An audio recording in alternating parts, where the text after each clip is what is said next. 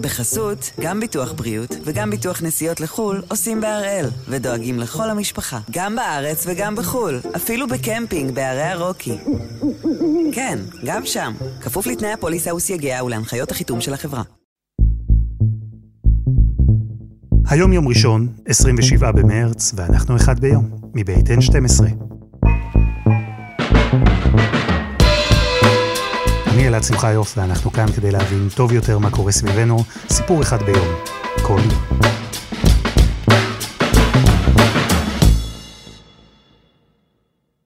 אני רוצה לפתוח בהתנצלות. אני יודע שיום ראשון היום, שחלקכם שומעים את הפרק הזה דבר ראשון על הבוקר, ואתם ממש לא מעוניינים בדיון פילוסופי. אני יודע, אני מתנצל, אבל אני לא מצליח להתאפק. כי אני ממש רוצה לדבר איתכם על זמן, על המושג הזה, זמן. מצד אחד, הוא מאוד מדויק, הוא מתמטי. יש 60 שניות בדקה, יש 60 דקות בשעה, ונניח שהשעה עכשיו היא שבע וחצי, אז זו השעה, שבע וחצי. אבל מהצד השני, הוא גם די אקראי, המונח הזה זמן. למה עכשיו דווקא שבע וחצי? למה לא שש וחצי? או שמונה ורבע? טוב, אני הזהרתי מראש שזה דיון פילוסופי, אבל האמת היא שהוא ממש לא רק פילוסופי. כי לפני יומיים, בלילה שבין חמישי לשישי, מדינת ישראל החליטה שצריך להזיז את השעון, שהשעה שתיים תהפוך לשלוש. אז הפעם אנחנו עם המעבר לשעון הקיץ ועם ויכוח מאוד מורכב. למה בכלל צריך שיהיו שני שעונים בשנה, ואם לא צריך, אז באיזה שעון כדאי לבחור? נחזור אחורה בזמן, ותסלחו לי, זה לא משחק מילים, כי אנחנו באמת נחזור אחורה בזמן. למאה ה-18, לרגע שבו נולד הרעיון להתאים את החיים שלנו באופן יזום לשעות השמש שבחוץ. פרופסור נוגה קורנפלד שור, מדענית ראשית במשרד להגנת הסביבה ובאוניברסיטת תל אביב, אומרת שכמו הרבה רעיונות אחרים, אז גם את הרעיון הזה אפשר לזקוף לזכותו של בנג'מין פרנקלין. הוא היה אז שגריר ארה"ב בצרפת, והוא חשב אה, על הצעת ייעול. הוא בעצם הציע לצרפתים שבמקום לקום מאוחר ולהישאר ערים אה, בלילה, כדאי להם לקום עם הזריחה וללכת לישון מוקדם, והוא הציע שבצורה כזו הם יוכלו לחסוך בקיץ, אה, ובעצם במהלך אה, השנה, משהו כמו 29 מיליון קילוגרם של שעווה לייצור נרות, שהייתה אז מאוד מאוד יקרה. שילוב של משרתים ששכחו להגיף את התריסים בחדר של פרנקלין וההבנה שהמון כסף מתבזבז על המון שעבה לנרות, כל אלה גרמו לו להגיע למסקנה לכאורה פשוטה ומתבקשת, אבל אז, כך אומרים לפחות, לא מאוד פופולרית. להתאים את היקיצה לזריחה, להתאים בין השעות שבהן אנשים יהיו ערים לשעות שבהן השמש ערה. יותר אור טבעי, פחות אור נרות, כולם מרוצים. בערך, כי הצרפתים הם לא ממש התלהבו מהרעיון הזה, לקום יותר מוקדם. זה לא התקבל, אבל במלחמת העולם הראשונה, כשהיה חוסר בפחם, חזרו לרעיון הזה ב-1916 בגרמניה, והחליטו שכדי לחסוך בפחם, באמת כדאי לעבור לשעון קיץ, וזה מה שנעשה. אז כן, בסוף הרעיון התקבע, אבל עם טוויסט, טריק מסוים. כי בקיץ, כשהשמש זורחת מוקדם יותר, הם אמרו, רגע, למה שנקום בחמש במקום בשש? פשוט נזיז את השעון, נהפוך את חמש לשש, וככה גם נמשיך לקום בשש בבוקר, וגם נהנה מהאור הטבעי שבחוץ. גאוני. חיסכון באנרגיה, בכסף, במשאבים. האירופים היו לגמרי מבסוטים מהעניין, אחר כך גם ברוסיה ובארצות הברית אימצו אותו. הבריטים הם בכלל עפו על זה. כשהם שלטו על טריטוריה קטנה במזרח התיכון, הם הביאו את שעון הקיץ גם אליה. וכן, גם בישראל שעון הקיץ מאוד עזר לחסוך בעלויות.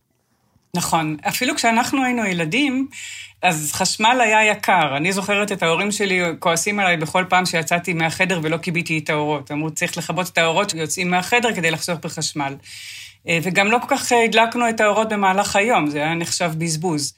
אבל לא כולם השתכנעו שצריך שני שעונים, אחד לחורף ואחד לקיץ. כי חיסכון בעלויות זה רק היבט אחד של המודל הזה. וככה נולד ויכוח שאפילו הלך והתרחב במהלך השנים.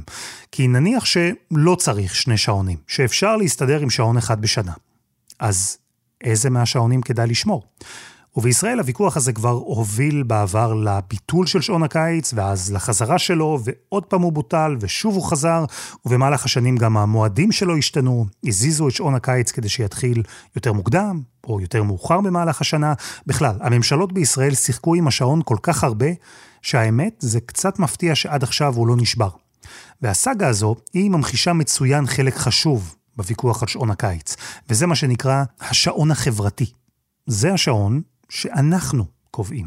אז השעון החברתי הוא שעון שהוא השעון המוסכם על החברה, בעצם שעון שהחברה קבעה, אה, מוסכם על ידי הממשלה, שאומר בעצם מה השעה עכשיו, וכולנו פועלים לפיו. זה הרבה יותר נוח לנו שכולנו יודעים בדיוק אה, מה השעה, אנחנו יכולים לקבוע פגישות. אם לא היה לנו שעה, שעון, אה, אז בעצם היינו חיים כמו שחיינו פעם, בסינכרון עם הסביבה, ולא על פי השעון החברתי שלנו. לפעמים זה, זה קשה, אבל כולנו פועלים לפי הסטנדרט החברתי הזה. טוב, אין ספק שאנחנו צריכים שעות מוסכמות, שיש ערך בלקבוע שעה אחידה שאפשר יהיה להתנהל לפיה. נניח שבית הספר מתחיל בשמונה בבוקר, שהעבודה מתחילה בתשע, שהמהדורה המרכזית מתחילה בשמונה בערב. אבל יש בעיה, כי השעון החברתי הזה, הוא לפעמים מתנגש עם שעון אחר. זה שנמצא אצל כל אחד ואחת מאיתנו בפנים. השעון הביולוגי. למעשה קיים שעון ביולוגי בכל אורגניזם חי, אפילו בחיידקים יש אה, שעון ביולוגי, אבל אצלנו השעון הביולוגי נמצא אה, במוח, אה, והוא מסונכרן לתנאי הסביבה. זאת אומרת שבאופן נורמלי, השעון הפנימי שלנו והזמן החיצוני או הזמן החברתי שאנחנו יכולים לראות על השעון שעל היד שלנו או בטלפון, בעצם מסונכרנים אחד לשני ומראים את אותה השעה. מתי אנחנו מרגישים את השעון הפנימי שלנו? כשאנחנו טסים טיסה טרנס-אטלנטית לארצות הברית למשל, והזמן הפנימי שלנו לא משתנה בהתאם לזמן החיצוני. אנחנו מגיעים לאזור שהוא עם אזור זמן אחר, אבל השעון הפנימי שלנו נשאר בארץ. אז בעצם לוקח לנו באמת כמה ימים עד שהשעון הפנימי והש... שלנו מצליח להסתנכרן לשינוי הזה, שהוא לא שינוי אה, נורמלי, והוא מסתנכרן על ידי חשיפה לאור. זאת אומרת שכשהשעון הפנימי מקבל אינפורמציה שבחוץ אור בזמן שהוא חושב שהיה אמור להיות חושך, לפי השעון הפנימי, אז יש תהליך ביולוגי שלם שגורם לו לזוז לאט-לאט עד שיש חפיפה ביניהם, ואז אנחנו מתפקדים באופן אופטימלי. וזה בעצם, בעצם מצב של ג'טלג. כשאנחנו עייפים, רעבים לא בשעות הנכונות, מתעוררים פתאום באמצע הלילה, זה מצב שהשעון הפנימי לא מתאים לשעון החיצוני. ג'טלג זו דוגמה מצוינת לחוסר סינכרון כזה בין השעון החברתי לשעון הביולוגי. וככל שהמחקר סביב השעון הביולוגי התפתח, ככה התחילו לשאול שאלות גם על שעון הקיץ, בכלל על המודל הזה של החלפה בין שני שעונים בשנה. הוא אפילו יותר בעייתי מג'טלג, כי בג'טלג הזמן הסביבתי השתנה, והגוף שלנו לאורך האבולוציה למד להסתנכרן לזמן הסביבתי. פה שום דבר לא השתנה, חוץ מאשר השעון שעל היד שלנו. ולכן לגוף אין למה להסתנכרן. אם, אם לא מודעים לזה, זה נראה לנו כאילו בסך הכל הזזנו שעה. אבל למשל, אנחנו ממשיכים להיות עייפים באותה שעה, כי הגוף שלנו מגיע לנקודה של השינה, אצל כל אחד בשעה אחרת, אבל אנחנו נרגיש עייפים באותה שעה שהיינו בה עייפים לפני ההזזה של השעון. מה שאומר שבא, שעד שיהיה סינכרון, והסינכרון הזה יכול לקחת uh, כמעט שבוע, אנחנו במשך שבוע נהיה בחסך שינה של שעה אחת כל יום. וכן, שעה אולי לא נשמעת כמו הרבה זמן. אבל זה מספיק כדי קצת להטריף את השעון הביולוגי שלנו. השעון הזה שלא ממש מצליח להבין למה המחוגים מראים שהשעה היא שש, כשהוא יודע, הוא מרגיש שהשעה היא בכלל חמש. הרי התזוזות של השמש, השינויים בזריחה והשקיעה, הם קורים בהדרגה. זה לא שביום שישי האחרון לפנות בוקר התחיל הקיץ וזהו. זה תהליך. אבל השעון התחלף ברגע, וגם הגוף שלנו נאלץ להתרגל לזה בבת אחת. וזה לא דבר שממש קל לו לעשות. למשל, מחקרים מראים שבשבוע שאחרי המעבר לשעון קיץ, יש לנו עלייה בשכיחות של התקפי לב. אה, יש בכלל עלייה במספר המתים בשבוע שאחרי המעבר לשעון קיץ. יש יותר תאונות דרכים, יש יותר תאונות עבודה, יש יותר הפרעות בבתי הספר, ילדים פחות מרוכזים.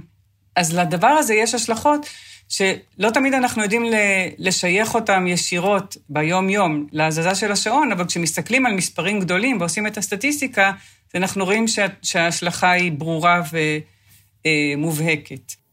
המומחים בעולם התחילו לשאול אם הנזקים הבריאותיים בכלל שווים את זה. אם שווה להטריף את השעון הביולוגי שלנו, לעבוד עליו ככה פעמיים בשנה, אם כל זה שווה את החיסכון הכלכלי, האנרגטי, ואת הדיון הזה אנחנו נתחיל באוסף השעונים של המלכה אליזבת, מלכת בריטניה. לאליזבת יש אוסף שעונים עצום. כמה עצום? רק בארמון בקינגהם יש לה 600 שעונים. בטירת ווינזור, 450. יש לה עוד, בסך הכל, סביב 1,500 שעונים. ולפנות בוקר, כי בבריטניה הזיזו את השעונים הבוקר, צוות שלם השקיע ביחד 40 שעות במצטבר. 40 שעות. הכל כדי לכוון את כל השעונים של המלכה לשעה הנכונה. ובעוד כמה חודשים הם יעשו בדיוק את אותו הדבר, רק שהשעה תזוז אחורה. אז אפשר להגיד שהטכנולוגיה הפכה את העניין הזה ליותר נוח. כי רובנו היום קמים בבוקר, מסתכלים על הטלפון החכם, והוא כבר כיוון בעצמו את השעה. לרובנו אין 1,500 שעונים לכוון, למרות שאם נודה על האמת, תמיד יהיה את השעון הזה באוטו או בתנור שיישאר ממהר או מפגר עד ששעון הקיץ ייגמר. תמיד. אבל הטכנולוגיה במידה רבה, היא גם שינתה את כל הבסיס שעליו הומצא שעון הקיץ. כל הרעיון של חיסכון באנרגיה הוא כבר לא כל כך רלוונטי היום כמו שהיה בעבר. אה, היום, אה, גם בגלל הטכנולוגיה, למשל של השימוש בתאורת לד, אה, שהיא מאוד מאוד חסכונית באנרגיה, למעשה החיסכון האנרגטי הוא כמעט ולא קיים, ואנחנו גם נוהגים להאיר את החדרים גם במהלך היום. כל אחד מאיתנו, כשהוא מתעורר, הוא מדליק את האורות. אז החיסכון האנרגטי הוא לחלוטין לא משמעותי היום. ואני אתן לך דוגמה, למשל, גם אם אנחנו נדליק פחות את האור, מה ש... כנראה לא קורה, אז חזרה מוקדמת יותר הביתה גורמת לנו להדליק את המזגנים בבתים. והעלות של מזגן היא הרבה יותר גבוהה מאשר העלות של התאורה שנשתמש בה בבוקר. ולכן, חלק גדול מהמחקרים טוענים שאין פה בכלל חיסכון, ואם יש השפעה אז היא אפילו גורמת לעלייה בהוצאה האנרגטית. יש מחקרים שטוענים ש... שיש השפעה, אני מניחה שזה גם משתנה בין אה, מדינות, אבל שוב, אנחנו מדברים על באמת על חיסכון מינורי שלא מצדיק את השינוי. על זה אין ויכוח. זו נקודה חשובה, ויש עליה מחלוקת. כי מצד אחד, התקדמנו מהימים שבהם היה צריך לדאוג לשעווה לנרות, או לפועלים שיעמיסו יחד פחם, הכל כדי להאיר שכונה בתאורה שהיא גם בזבזנית וגם מזהמת. אנרגיה, חשמל, היום הם דבר נגיש וזול יחסית. אבל בזמן שבבית שלכם הבדל בין שעה של אור טבעי לנניח חצי שעה של אור טבעי זה לא דבר מאוד משמעותי. בתעשיות, במפעלים הגדולים, זה בהחלט כן. התעשיינים בישראל מדברים על חיסכון של 300 מיליון שקלים למשק בשנה. ופרופסור אלכס קומן הוא אמנם כלכלן, ראש התוכנית למצוינות תפעולית באוניברסיטת תל אביב, אבל מבחינתו, לא רק הכסף משחק כאן תפקיד. תראה, עם כל הכבוד לאקדמיה, הייתי חושב שהתעשיינים, שהכסף הזה יוצא מהכיס שלהם, והם בעד זה, אני, לי זה נראה חיובי, ואם התעשיינים שמהכיס שלהם משלמים את הדבר הזה הם בעד, אז אני בעדם. זה טיעון קצת טריקי, אבל הוא פופולרי. הוא מגיע בדרך כלל לצד הטיעון הכלכלי. שעון הקיץ חוסך למשק גם במקומות שבהם קשה יותר לחשב מספרים מדויקים. הנפש. התועלת הכלכלית זה לא רק החיסכון בחשמל, זה המצב, המצב רוח שלך, והאיכות של קבלת ההחלטות שלך, והבריאות שלך, אפשר לכמת את זה כלכלית, זה לא דבר שהוא לא רלוונטי. זה ידוע שאנשים, כשהם נמצאים בתאורה טבעית, בשעות יום טבעיות, אז התפוקה שלהם עולה. המצב רוח עולה, התפוקה עולה וכולי. זה כאילו המשלים של זה שבארצות הצפוניות, שיש שם חושך ארוך, אז אנשים מדוכדכים ו... והתפוקה שלהם יורדת. אז נסכם רגע. מצד אחד, מודל של שני שעונים בשנה הוא לא דבר טבעי. הוא משגע את הגוף. הוא גם כבר לא ממש יעיל כמו שהיה בעבר. החיסכון באנרגיה היא כבר לא דבר מאוד משמעותי. אבל מהצד השני יש עדיין חיסכון. 300 מיליון שקל בשנה זה לא כסף כיס. ויש גם אפקט פסיכולוגי. הידיעה שאנחנו מנצלים את כל שעות השמש שבחוץ, שרשמית הגיע הקיץ, הנה אפילו השעון אומר. והטיעונים האלה, שני הצדדים, זה הוביל לוויכוח. והוויכוח הזה הוביל שורה של מדינות לעשות דברים מאוד שונים. וישראל? כרגיל, ישראל היא מקרה מיוחד. אבל קודם חסות אחת, וממש מיד חוזרים.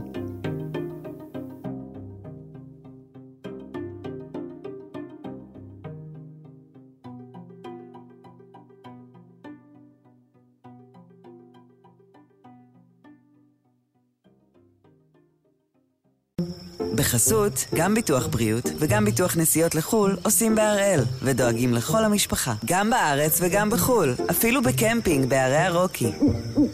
כן, גם שם, כפוף לתנאי הפוליסה וסייגיה ולהנחיות החיתום של החברה.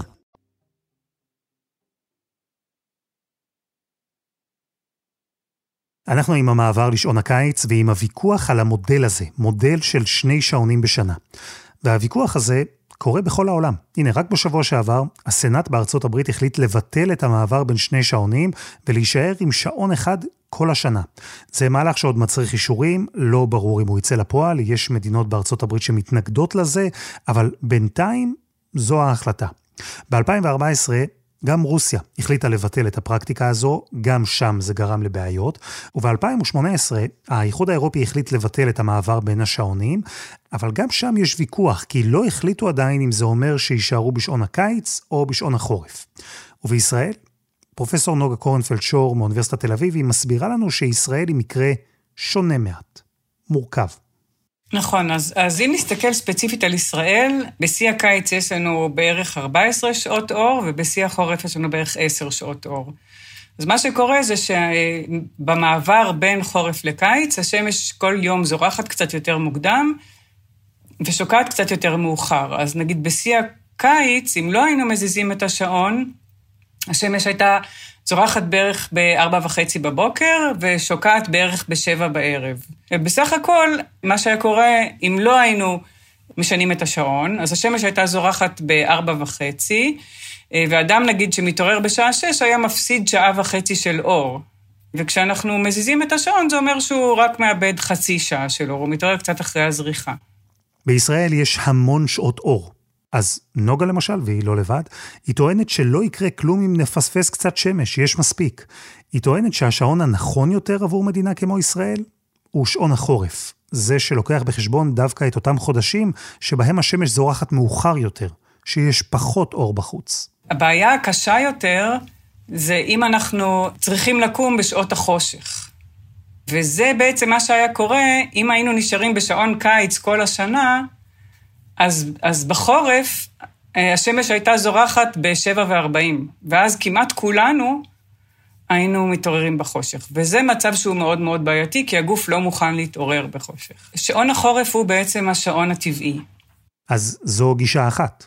לא לשני שעונים, כן לשעון אחד, ושהשעון הזה יהיה שעון החורף. השעון שימנע מאיתנו לקום כשחושך בחוץ, גם אם זה אומר שנפספס עוד שעה של שמש.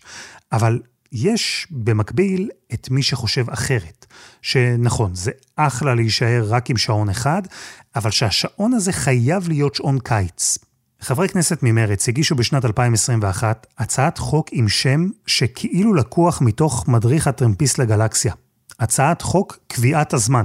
כך היא נקראת. הם מתבססים על ועדה שבדקה את הנושא הזה כמה שנים לפני כן, ועדה שהמליצה להאריך את שעון הקיץ.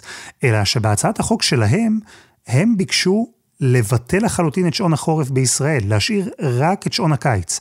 הנימוקים שלהם הם שיפור איכות החיים, עידוד תרבות ופנאי, התאמה טובה יותר לשעון של מדינות אירופה, בגדול, יותר פעילות באור, יותר כיף, יותר טוב. ההצעה הזו לא עברה, בישראל אין כרגע כוונה לבטל את שני השעונים. כן יש דיון על המועד שלהם. יש מחשבה למשל להאריך את שעון הקיץ בשבועיים, אבל גם להשאיר את שעון החורף. ובדיונים בנושא תמיד עולה הטיעון שהוא ייחודי לישראל, טיעון שלא קיים בשום מקום אחר. וזה הטיעון הדתי. אז ביקשנו מיאיר שרקי להסביר לנו עד כמה עניין השעון חשוב לחברה הדתית.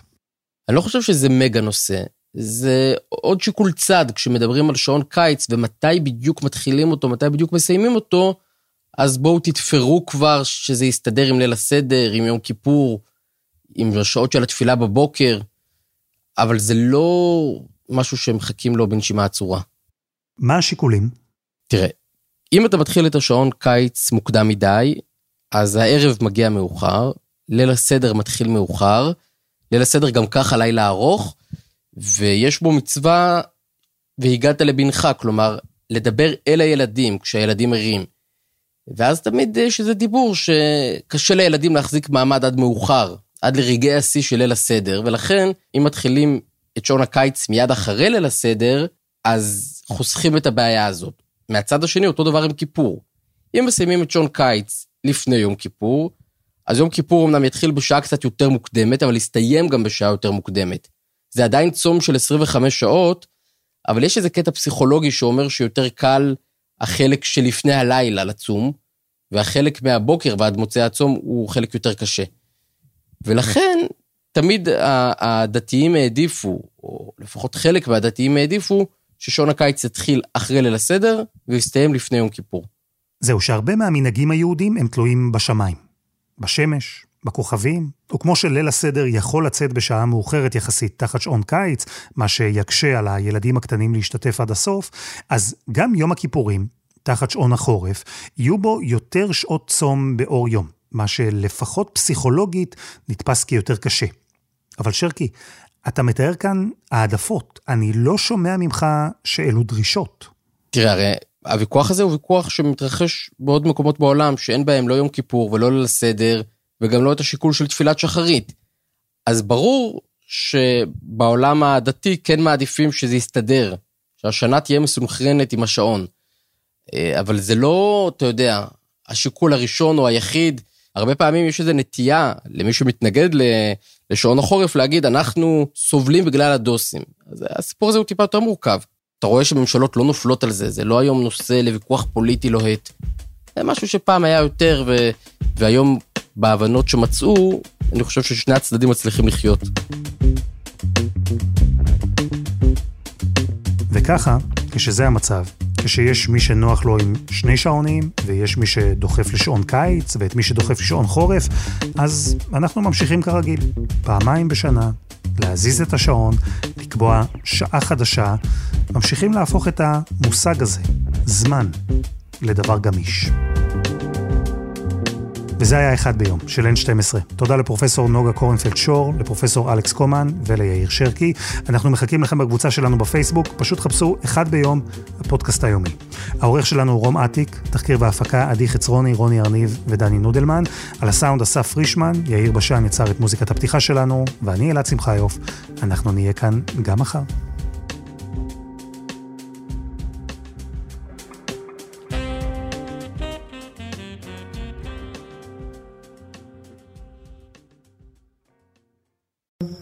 בחסות, גם ביטוח בריאות וגם ביטוח נסיעות לחו"ל עושים בהראל, ודואגים לכל המשפחה, גם בארץ וגם בחו"ל, אפילו בקמפינג בערי הרוקי. כן, גם שם, כפוף לתנאי הפוליסה וסייגיה ולהנחיות החיתום של החברה.